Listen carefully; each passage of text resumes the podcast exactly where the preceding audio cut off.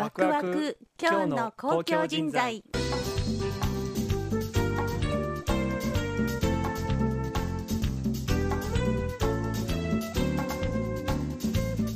リスナーの皆さんいかがお過ごしですか、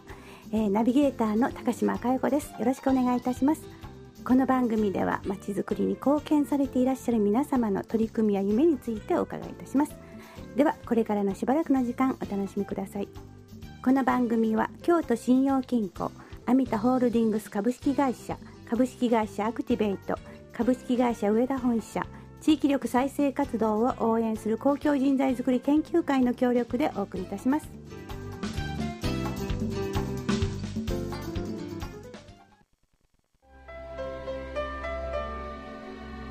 えー、今週のゲストは龍谷大学教授であり今日の公共人材大賞実行委員長の青山幸三さんです。よろしくお願いいたします。よろしくお願いいたします。え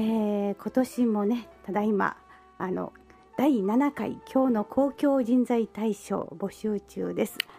はい、11月末までがねあの申請期間で応募期間で、えー、最終11月30日の消印有効となっていますまだ間に合いますので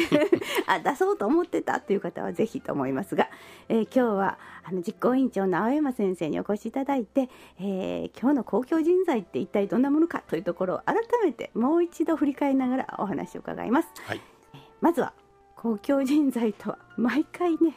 そうですね、お話しいただいてますあの公共人材というのは別にあの役所の人という意味ではなくてえ地域の公的なところに役に立つといいますか公共に、まあ、資するといいますかあの、まあ、皆さんのためになるような活動を株式会社でも NPO でもあるいは個人でもいろんな形で参加していただいてそれが地域の活力をアップさせるのにつながるというそういった活動をしている人材のことを公共人材というふうに呼んでますね。はいえー、今回第7回ということでもうずっとね長らくやってきてるんですけれどもこの対象の意義というものをこう振り返って改めてどういうところにこの対象に、えー、受賞された方それからいろんな意味でねあの影響を与えられてると思うんですけれどもあのそのあたりを教えてください。はいえっと、この対象はですねいろんな分野で、えー、受賞されておられる方が多くて、えーまあ、福祉の分野で受賞されたりあるいは地域のイベントで受賞されたりあるいは、まあ、地域の中で、えー、地域の方々とのネットワーク作りというところで、え、受賞されたり、まああの非常にこういろんなパターンがありますけれども、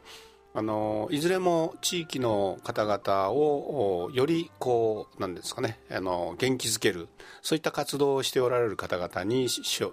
が贈られておりまして、まあ、それを贈られる人たちだけではなくて、まあ、そのいろんな人たちがいるということで一緒に集まって授賞式なんかもやりますのでそこでいろいろ交流もできるという、まあ、交流ネットワークを作っていくということですね。はい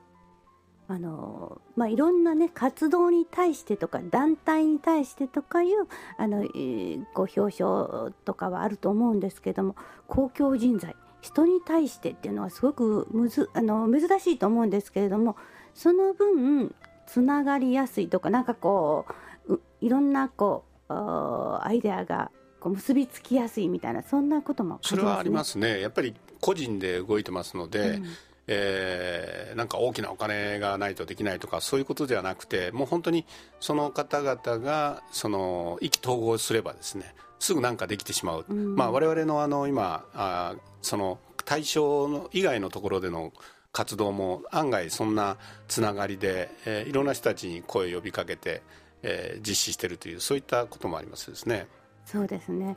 あの地域の課題っていうとものすごくまあ幅広くねあのあると思うんですけどそれに向かって、えー、解決のために、まあ、活動されてるんですけどもこの公共人材大賞で、えー、ご応募くださる方々のなんかこう、えー、どういうのかな特徴っていうかなんかこう、うん、あちょっとここのところが今までにないなみたいなことありますか、あのー、まあ、特徴というのはもういずれの方もですね地域に対して非常に熱い思いを持っているというこれがもう本当にこうどの方を通じてもあのあると。でしかもですね年代層が非常に幅広いですね。あの受賞されている方々も、まあ、学生さんの分もあることはあるんですけれども学生さんから、えー、去年などはもう本当に代表の方が70代で、えー、地域の方々を取りまとめていくというような、まあ、なかなかですねその中身も迫力があるし、えー、皆さんの意気込みっていうのが本当にこう伝わってくるような話が多いですね。そうですね、その世代世代でそしてまた自分たちの住んでる町とかそのあの周りの状況とかそこをよりこう感じてらっしゃるわけだからなんかそれに向かって活動されているからあの今までに気づかなかった当事者じゃないと分かんないこととかもあるしあの活動の形態も様々ですね。そうですねあのやっぱりこうあのよそ者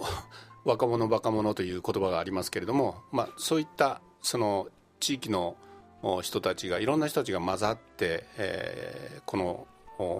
それぞれの活動を展開するというのは非常に重要だと思いますね。うん、そうですねそして地域ならでの、ね、ならではの ならではの視点もちゃんとそこにあってっていうそしてなんか活動されてる人も年代本当幅広いですね。はい、そうですねそういう中であの自分たちでもできるあこういうことができるんだなっていうことの参考にもなりますね。はい、多分あのまあ、過去に受賞された方々の全、まあ、あの前回より前の5回分をまとめた本も出版しておりますので、そういう中にいろんな方々の活動が載ってるんですけれどもそれを見ていただくと本当に幅広くいろんなことやっててあこんなことだったら私たちだって応募できるじゃないっていうようなあそういったこともありますのでもうぜひあのいろんな方々にこれはちょっと地域に何か役に立ってるんじゃないかというふうに思うような部分はあの皆さんでまた応募していただけると嬉しいですね。はい、ではここでミュージックブレイク。えー、今週のゲストは龍谷大学教授であり今日の公共人材大賞実行委員長の青山幸三さんです。後半もよろしくお願いいたします。お願いします。えー、先ほどねご紹介しました第7回今日の公共人材大賞というのをねただいま募集中ですというお話をしたんですけれども詳細はあの京都府のホームページにね上がっています、えー、第7回今日の公共人材大賞としてあのクリックしていただいたら出てきますしこの番組ブログにもあの、えー、ご紹介しますのでぜひクリックしてください。はいお話を続いてお伺いしたいと思います。まあ、こういうね第7回まで今年ねあの来てますがあの先生のこの公共人材大賞今年への期待とかぜひ。そうですね。あのここ、まあ、一番最初の頃の公共人材の受賞者の方々見ると割ともう京都市内に固まってたっていう感じがありますね。それともう NPO を中心にして活動しているという状況がございましたけれども、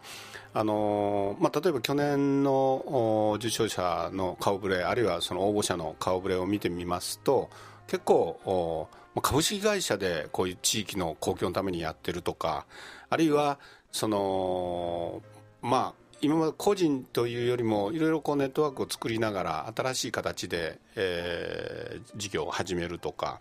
えー、そういう形でこう仕事の中でその実際に応募しあのこのこういう事業に取り組んでいる。それから地域も京都市内だけではなくてもう北はあ本当に舞鶴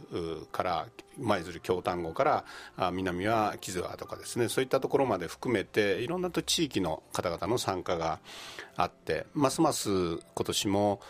いろんな地域からいろんな分野で応募していただけると非常にありがたいですね。そうですね。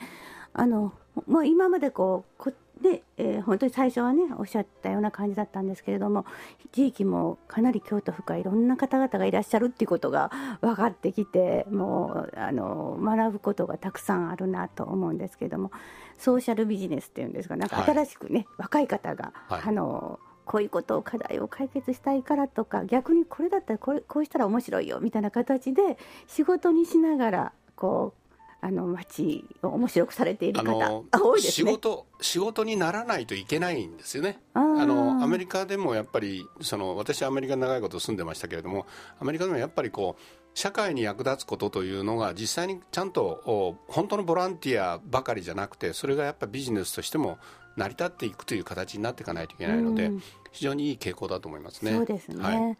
なんか思いつかなかったようなことがああこういうふうなあの、えー仕事を生み出すことができるんだなっていうことで私たちもなんかドキドキしますよね、はいい、つもワクワそうですねクしますよね。